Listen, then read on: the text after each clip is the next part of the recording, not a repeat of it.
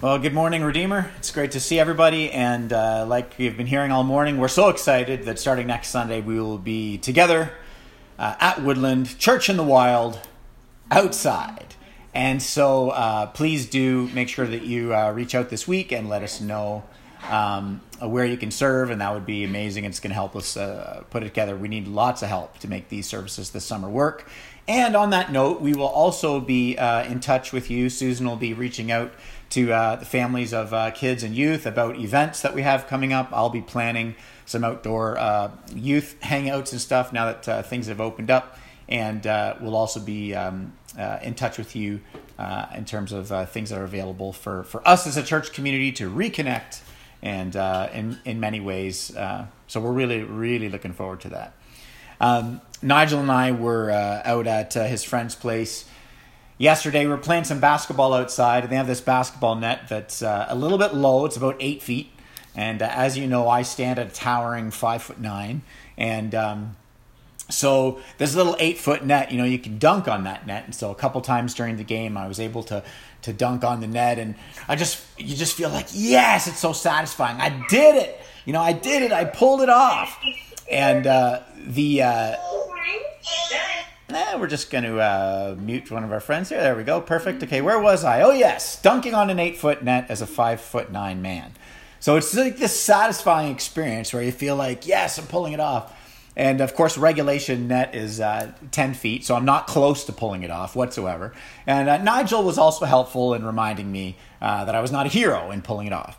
And uh, our text for this morning is Matthew chapter 5. I'm going to read verses 21 to 37, where in this portion of the Sermon on the Mount, Jesus shows the absolute depth of God's law to the to to to uh, showcase how the religious leaders of the day were dunking on an eight foot net. They were not keeping God's law in the way that they thought they were keeping God's law. In fact, they had really reduced God's law in many ways to make it doable, or weirdly, in other circumstances, extended God's law far beyond where it was intended to to uh, to apply and uh, that they just simply were not pulling it off. So, our text for this morning, Matthew chapter 5, starting in verse 21, I'm going to read to 37.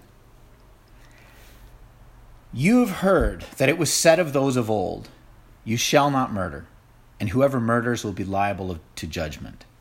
But I say to you that everyone who is angry with his brother will be liable to judgment. Whoever insults his brother will be liable to the council, and whoever says, You fool, will be liable to the hell of fire. So if you're offering your gift at the altar, and there you remember that your brother has something against you, leave your gift there before the altar and go. First be reconciled to your brother, then come and offer your gift.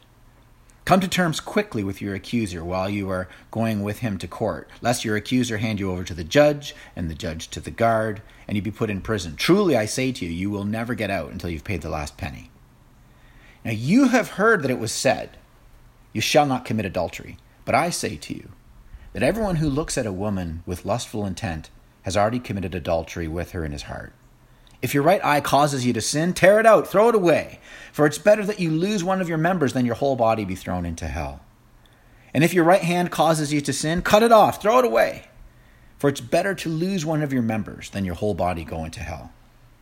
It was also said, Whoever divorces his wife, let him give her a certificate of divorce. But I say to you that everyone who divorces his wife, except on the ground of sexual immorality, makes her commit adultery, and whoever marries a divorced woman commits adultery. Again, you've heard it was said of those of old, You shall not swear falsely, but shall perform to the Lord what you have sworn. But I say to you, do not take an oath at all, either by heaven, for it's the throne of God, or by earth, for it's his footstool, or by Jerusalem, for it's the city of the great king. And do not take an oath by your head, for you cannot make one hair white or black. Let what you say simply be yes or no. Anything more than this comes from evil. This is God's word. Now, in this portion of the Sermon on the Mount, Jesus is calling us as his followers to this incredible life of, of purity and integrity.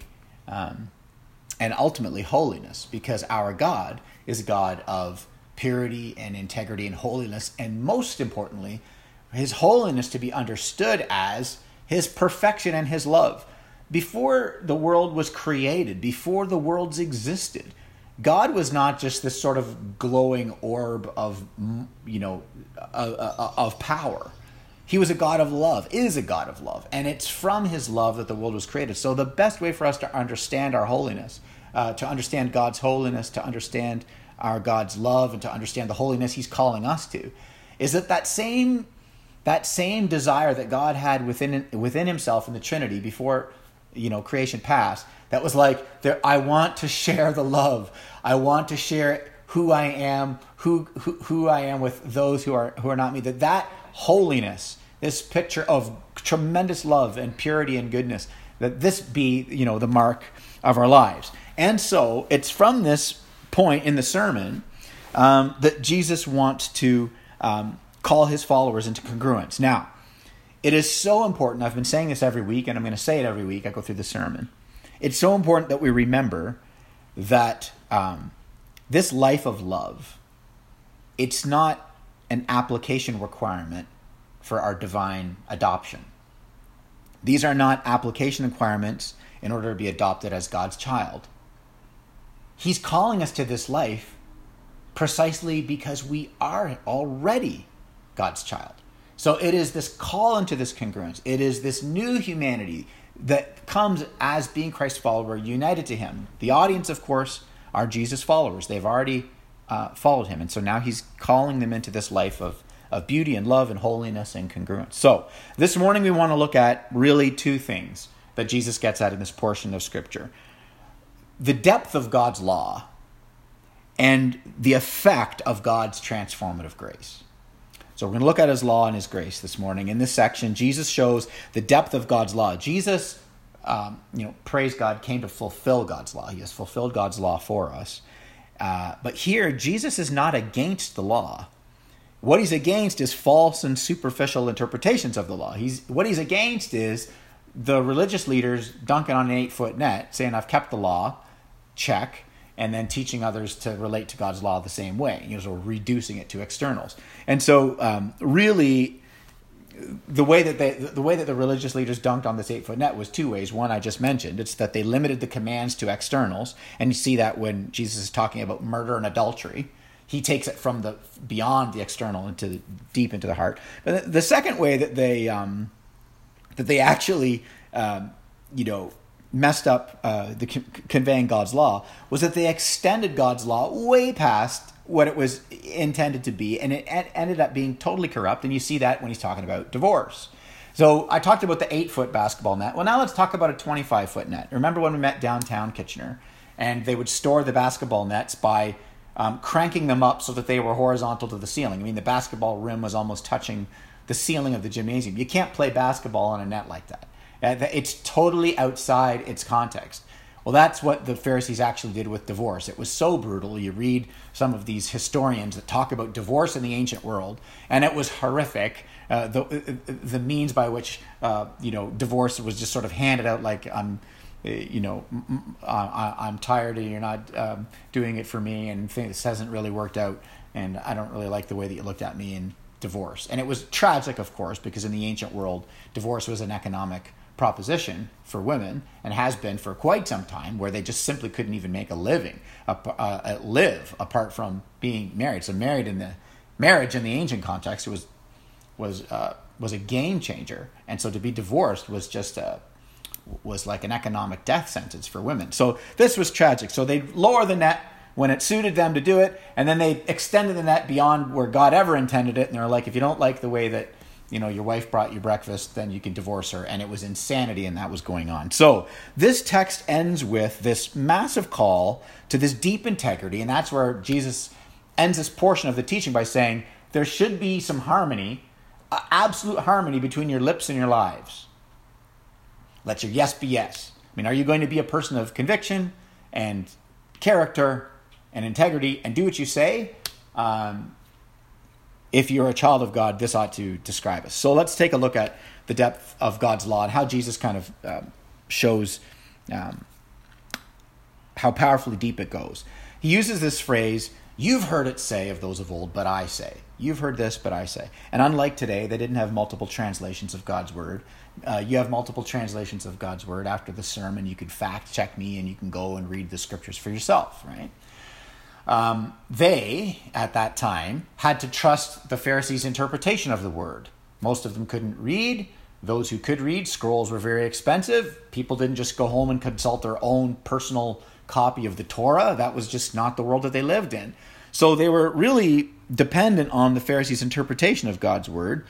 And uh, so when Jesus says, You've heard it say of those of old, but I say, he's challenging man's tradition with divine truth. He's challenging the idea that just because something is old in tradition doesn't make it true.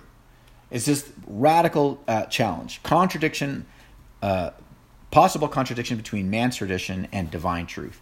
And so Jesus demonstrates his own authority because when he uses that phrase, but I say, he's saying no commentaries. I'm not relying on any of your religious heroes. Pick your favorite Bible teacher, pick your favorite author, pick your favorite theologian, pick your fa- pick your favorite. I'm not I'm not utilizing any of their teaching. I am fully authoritative, but I say. So it's like this radical picture that he's saying uh, that he is um, not relying on on any teaching, but his teaching is authoritative.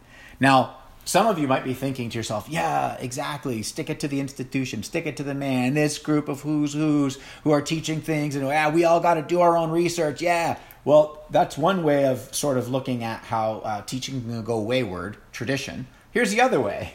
The modern view of looking at the scripture is this little thing called eisegesis, which means I'm going to take my modern lens, my modern ideas, the way that I look at the world, and have set everything up as it relates to all manner of ethics, whether it be cultural discussions, con- conversations about sexuality, conversations around, um, uh, you know, um, uh, vocation, or how, you know, I'm going to take my modern view and I'm going to use it as a filter for the Bible. And anything that doesn't seem to work, I'm going to I'm going to toss it out and say the Bible is old and antiquated and it should be tossed away because after all, me as a modern, I've been walking planet Earth for 30, 40, 50, 60, 70 years. And in that 30, 40, 50, 60, 70 year view of the world, the divine ought to bend his knee to me. So you see, whether you're looking back on tradition saying, uh, and saying, oh, perhaps it's not divine truth, or as modern saying, well, actually, we have the market on truth, both of these are failure to bend the knee to the king. And so what Jesus does is he comes and he says, I say. And so that means whether you're a traditionalist or you're a, a, a, modern, we've all got to bend our knee to the wise wisdom of God, the wise wisdom of the scripture, and allow it to formulate all of our views. So Jesus shows the depth of God's law by extending his scepter far past the externals to the heart. And this extension of the scepter, you know, it's a metaphor that Spurgeon used to use. And because I use commentaries, unlike Jesus, because I'm not divine, I like that. He extends the scepter uh, beyond the externals to our heart motives. And so here's how he um, exposes the Pharisees, because they only cared about the externals and not the heart. And Jesus uh, repeatedly uh, was um, uh, condemning the Pharisees for um, reducing God's law in that way.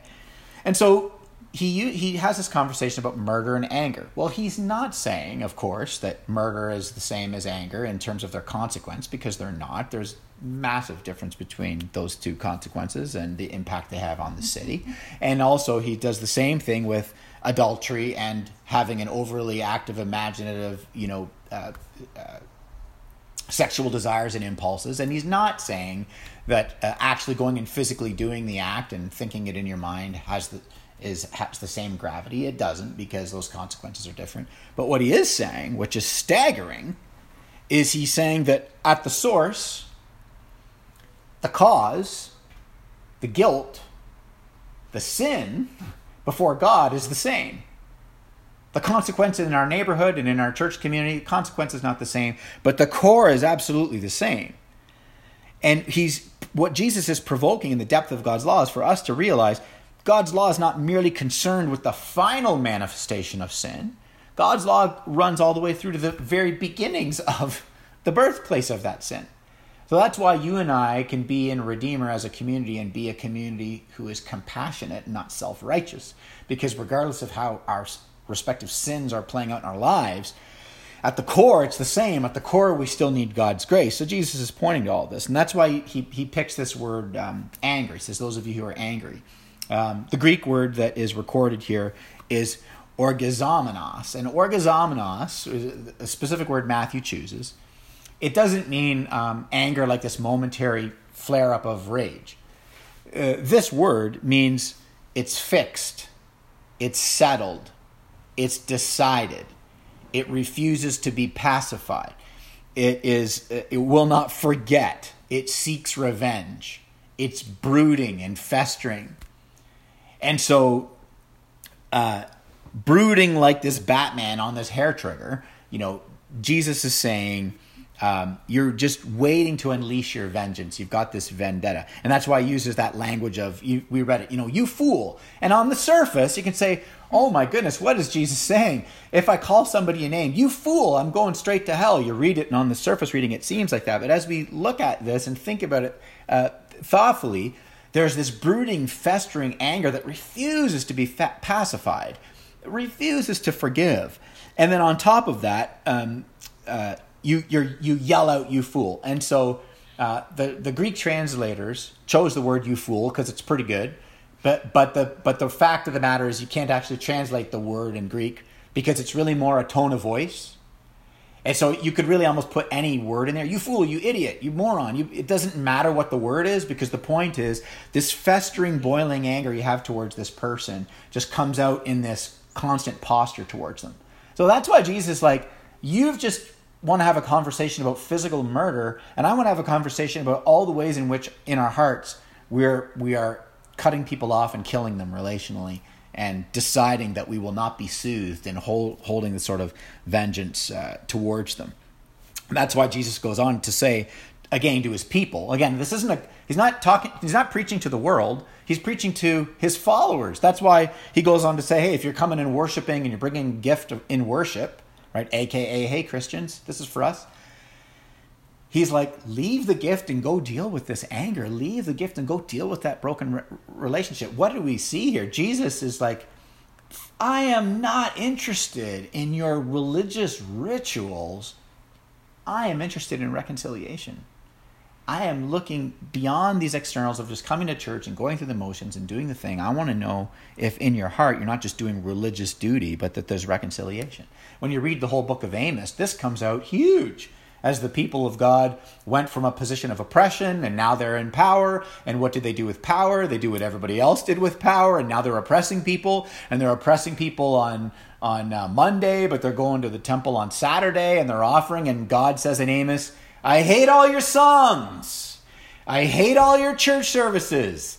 I hate all your feasts because you're going through all this motion, but you're not loving the poor. You're not caring for the poor. You're relating to all you, your all of life, like all there is are these 70, 80 years that you're here. And God says it's nauseating, right? That's the whole book of Amos. It's this picture. So Jesus, what he's doing is he's going, hey, let's uh, not become self righteous Let's be repentant. The gospel being the way forward of recognizing everything we've received and then allowing this to form form our lives as God's children. Again, not requirements for our adoption papers, but because we are adopted children of God. May this be a strong driving force and a motivating motivating force in our life. He's getting to the heart because he knows we all have buttons that can be pushed. That's the idiom that we use. Oh man, they know how to push my buttons. And, and those buttons are never like a code to a vault of kindness and compliment. We know when we say they're pushing my buttons, it's like it's it's the emotional nuke missile that's going. We all know this. And so the New Testament makes use of this wisdom by saying things like in Romans 12 or Ephesians 4, as much as is possible, church, as much as depends on us, live peaceably with all men, right? Don't let the sun go down on our anger. Don't brood, but to go and to um, deal with offenses and care and love for each other.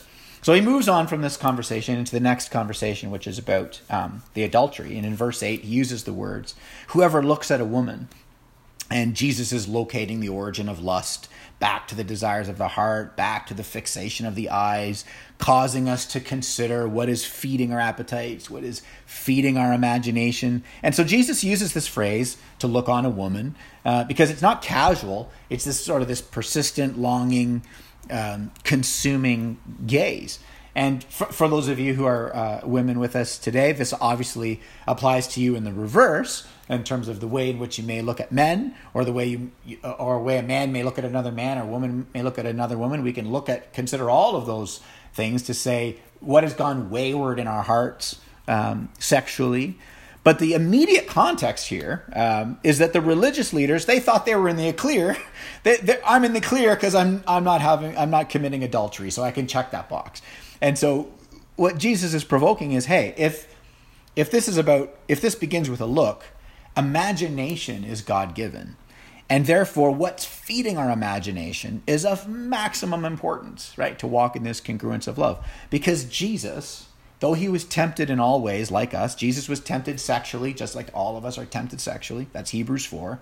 Jesus was tempted in, in all ways like us. Jesus, being fully God and fully human, he shows us humanity perf- perfected. So Jesus is not seeing women as objects of his gratification. You and I should not be seeing members of the opposite sex as objects of our gratification, objects to be consumed, right? Jesus sees women, uh, when we look at Jesus' life and you track it, you see Jesus sees women as objects of pure love. Uh, to which uh, every woman that Jesus related to, he was either relating to like his daughter or his sister or his betrothed or his beloved and like there was like this sacred tenderness in the way that he related. So we can see in jesus that people are not these sexual objects to be consumed but they're these beautiful creations to be loved. And so he uses this heightened language verse 29 heightened language about how to uh, relate to all this. And his heightened language is he's like hey wants to get our attention. He's like if your eye if if something is causing you to sin pluck your eye out and, um, you know, he's using a figure of speech, of course. He's not saying, go grab the ice cream scoops, guys. You know, that's the application for today's service. Uh, go get the ice cream scoops so none of us sin anymore and gouge your eyes out. He's, of course, he's, he, this is a figure of speech because he's getting to the heart and mutilation, um, it can't extinguish desire. It might deal with the externals, but you're definitely not extinguishing desire. And if what, G- if what Jesus is doing as the king is he's extending the scepter of his rule over our hearts. Uh, and he's saying, cut off what makes you sin. And he's saying the thing that's causing you to sin is your wayward heart. I'm no doctor, but we can't cut out our hearts. And this is what he's after. We need a new heart. What do I do? All of us struggle with these sins in various ways. What do I do? I need a new heart. The good news of God's grace is that united to Christ, all of your sin is forgiven. The, the guilt of the sin is gone. And so now, united to Him, indwelled by the power of the Spirit, you know, the grip of that sin is increasingly being released as we turn to Him and we love Him. And we see this text, this passage, as an invitation into congruence.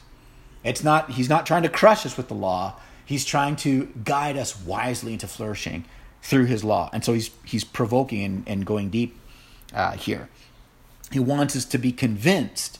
Uh, you know, he's not messing around. So he's saying it's more pro- it's more profitable to identify something that's feeding your imagination in a way that's inconsistent with God's wise guidance and cut it out of your life. It's better to go extreme and find a way to cut it out of your life than it is to excuse it or downplay it or hang on to it uh, so that it, over time it has an eroding, disintegrating condemning effect in the life. That's the hellfire that Jesus is, is, is talking about. That's precisely what fire does. It breaks things down and consumes them. And so he's calling us out of all of that as his followers um, to this life of congruence and love. And so uh, that flows into his conversation about divorce. And, and uh, you know, Jesus has this emphasis on the permanency of marriage. He gets this from uh, being God in, in Genesis chapter 2 marriage uh, reflects the character of the creator right? In way back in genesis 2 right at the beginning of creation when god institutes marriage he says it's for this reason that a young man will leave his father and mother and cleave to his wife. So that man and woman cleaving to each other this picture of fusion utter fusion what is that? It's a it is a promise of future love. It is a promise of future commitment. It is a it is a covenant promise of regardless of what you do and how you fail, I will be committed to you. And that is the love and grace and covenant commitment we see in God. Now, as humans, we have failed miserably at this. As the church, we have failed miserably at this, right? Of course. And thank God there's forgiveness and grace for all of us who have failed miserably at this. But Jesus is provoking us to look at the permanency of marriage, the significance of the permanency of marriage, by uh, showing how they ridiculously, you know, extrapolated the law in Deuteronomy 24 on divorce. In Deuteronomy 24, divorce is permitted for, you know, if somebody cheats on you, there's sexual immorality, you know, of course, God God deals with, uh, you know, adultery, spiritual adultery all the time. We cheat on God all the time.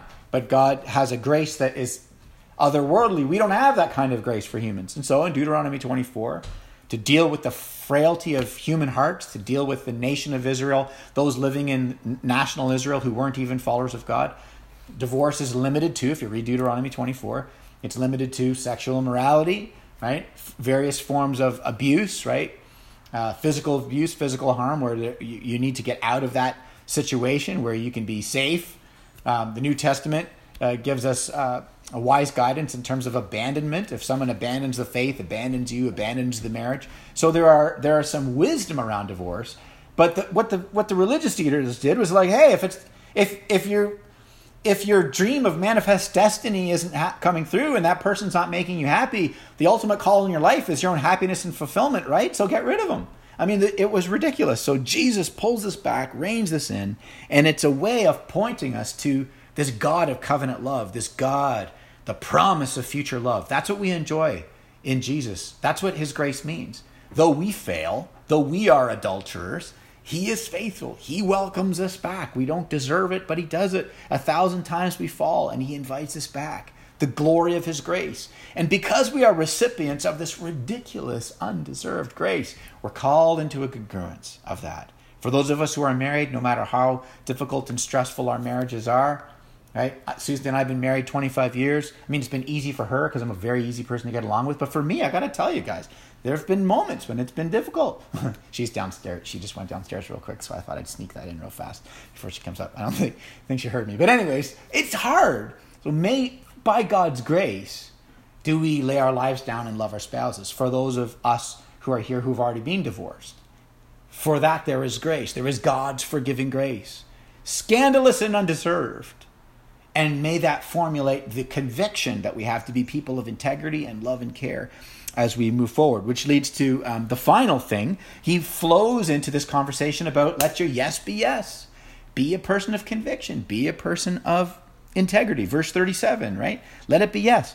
Now, in the ancient world, oaths were common. Swear by the gods, swear by this, swear by that. And so the Christian community would kind of follow suit. I'm going to swear by the scriptures, I'm going to swear by God, I'm going to swear by and and what it was was it was a cover up for your frailty. It was like you and your word and your character and your integrity are not enough and everybody knows it. So you got to swear on something bigger than you and it was either a cover up for some you know manipulative thing or a cover up uh, you know for for uh, your inability to actually keep your word. So that's why jesus says don't swear by anything. You've heard it said you can swear by these things and i'm saying be a person of actual integrity be the kind of person where when you say you're going to do something the other person believes you that you'll do it because your life has that sort of a track record.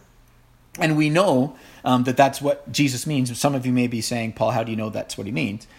Because God swore oaths all through the whole Old Testament, right? You, you find Hebrews 6 and Luke chapter 1 attesting to God being a God of his word, and he would swear oaths by himself, on himself, on his own integrity. Jesus spoke in oath under court, Matthew 26. And Jesus can do that because he is 100% in integrity. The Apostle Paul made oaths, Romans 1, 2 Corinthians 1, Galatians 1, 2 Thessalonians 2, because Paul, the, what, the oath that Paul took was like, I'm promising to be a person of integrity to do this. So when Jesus says in this immediate context, don't take oaths, what he's saying is, don't live a life that is so wishy washy that you've got to appeal to some greater thing and take the Lord's name in vain and swear on the Bible because you, there's such a devoid lack of a he's, Jesus saying this is an announcement of your lack of character. And so you and I can look at this and we can consider if I am a child of God and I'm desiring to resemble the one that saved me in grace, I'm desiring to resemble the one who's given me scandalous, undeserved grace, how do I relate to the oath that I took in marriage if, if you're married? Um, how do I relate to my character integrity as a single person who's uh, promised uh, to my king I'm going to live a chaste life. You know, I'm not going to be sexually active because my sexuality doesn't define me as a person. It's part of who I am, but it's not the totality of who I am. So I can live as a single person and be totally fulfilled. How do I relate to that commitment to the wise guidance of God's word? Maybe you're a business owner. How do you relate to the integrity with which you relate to your employees? How you care for them? Can they afford to live in this city? If you want all of their time, do you have enough integrity to make sure they can live in this city? Or do you need to have all their time and they got to work five other jobs so they can live here? Mm-hmm. What?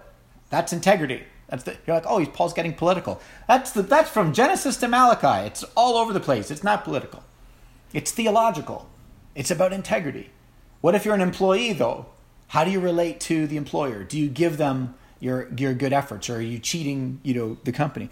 How do we relate as as friends? do we make commitments to our friends and keep them?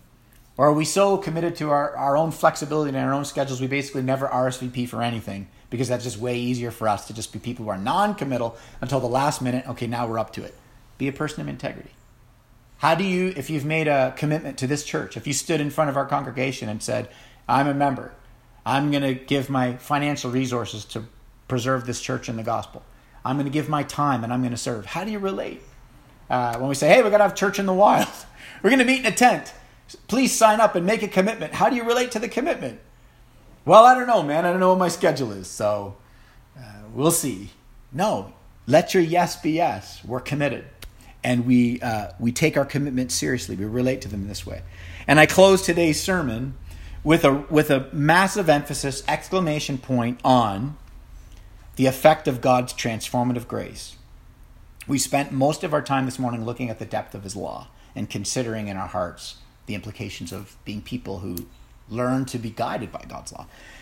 The good news in this scripture is in the context. You see, the good news is that this this whole passage, this is not, you've heard me say this a thousand times. Before I die, you'll hear, hear me say it a thousand more. This, this scripture is not simply an instruction for you. United to Christ, full of His Spirit, this is a description of the new you. That's the good news. This is not a crushing law. This is a, now the, a wise, guiding, and flourishing law for you. It's a description of the new you. Maybe you struggle with anger. Maybe you struggle and you fail to forgive. The good news is that in undeserved grace, you are forgiven. And from that forgiveness, may you extend forgiveness. Maybe your anger has caused hurt and a hardened heart Maybe you're in self protect mode. My friend, the Spirit indwells you. United to Jesus Christ, you are full of the Spirit. He is renewing you to curve back out. Turn to Him, trust Him. Maybe you struggle with sexual desires and impulses and imagination. Uh, maybe you don't look at others as people to be loved, but you look at, look at them as sexual objects to be consumed. I have good news for you at the cross, Jesus Christ's perfect purity cleanses you of your guilt, cleanses you of that in, of that impurity. So now, by his indwelling spirit, repent and turn to him. Because the good news is God does not look at your sin and say, "Oh, gross," and back away from you. He looks on your sin and he says, "I love you," and he moves towards you. This is the good news of the cross. Turn to Him in repentance. Maybe you've made commitments and you're not keeping them. Uh, maybe your yes has not been your yes, okay? Whether it relates to any of the things I mentioned earlier. Uh, maybe you've not, maybe you, you, you've not been uh, an active and engaged member. Maybe you've been a casual observer. Maybe this last year I've been talking a lot about, oh, it's hard in this pandemic to share the gospel, but church, we can still go for a walk, make the text, get out. I mean, nothing has stopped us for the last year, whether you're the dead of winter, to put a hat on grab a coffee in one hand, two feet in a heartbeat, and love our neighbors. Nothing has stopped us. But maybe your yes has not been your yes. And you've been a casual observer for a long time. Right? I have good news for you. God has a long track record of forgiveness in our failure. God has a long track record of chasing down and drawing in and welcoming back his wayward children. So may God continue to renew our hearts and desire and may we desire the wise guidance of his law. And may we do this by the power of his reforming grace. Let's pray.